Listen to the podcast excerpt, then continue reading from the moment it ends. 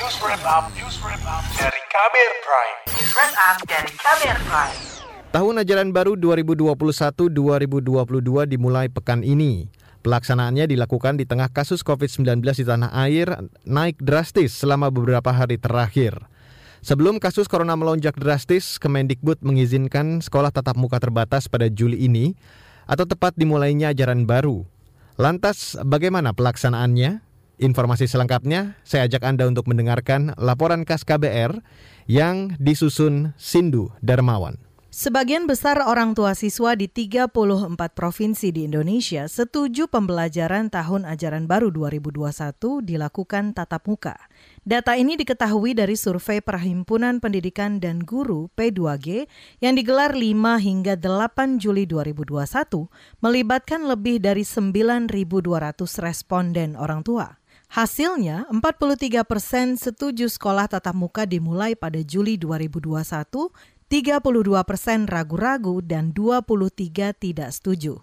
Alasan para orang tua setuju antara lain kejenuhan anak di rumah, hanya main game, jaringan internet, vaksinasi, dan faktor psikologis.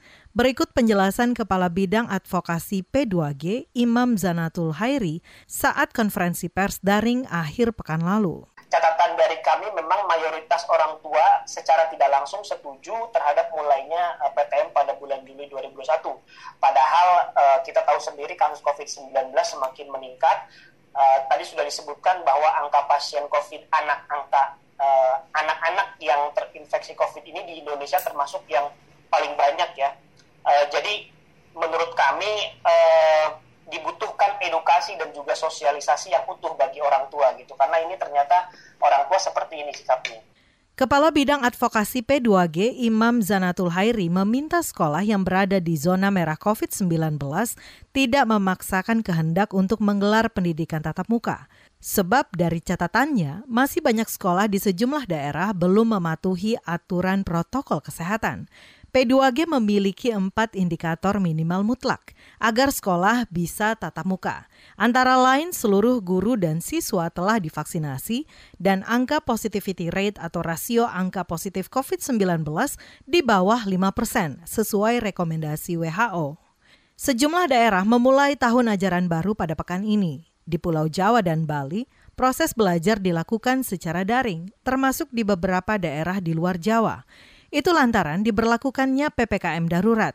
Namun, tidak semua daerah melaksanakan pembelajaran daring, semisal di Lok Sumawe, Aceh.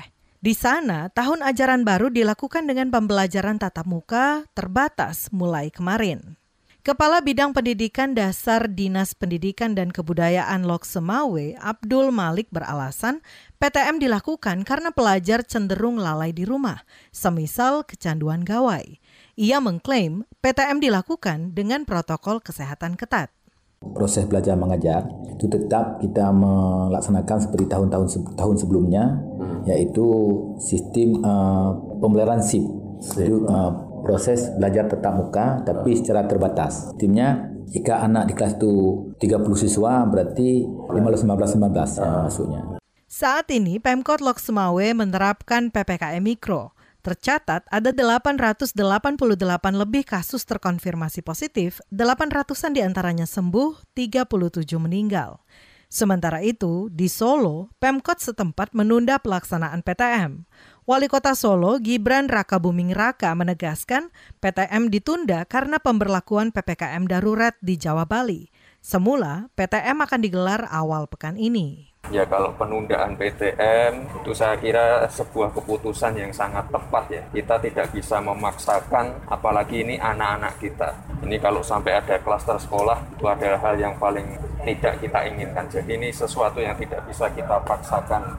Tapi sekali lagi ini dari Pemkot Solo berikhtiar pada awal Juli ini, Dirjen Pendidikan Anak Usia Dini, Pendidikan Dasar dan Pendidikan Menengah, PAUD Dikdasmen, Kemendikbudristek, Jumeri menyatakan pelaksanaan PTM terbatas menyesuaikan instruksi Menteri Dalam Negeri tentang PPKM Mikro. Jadi yang terkena ketentuan pemerintah bahwa daerah-daerah tertentu belajar dari rumah kita ikuti. Tetapi daerah lain jangan ikut-ikutan apalagi daerah-daerah yang aman, yang hijau, yang terkendali. Itu silahkan digerakkan untuk pembelajaran tatap muka. Jumeri menambahkan peraturan terkait pembelajaran tatap muka tidak bisa disamaratakan di seluruh Indonesia, sebab setiap daerah memiliki kondisi yang berbeda di tengah pandemi COVID-19.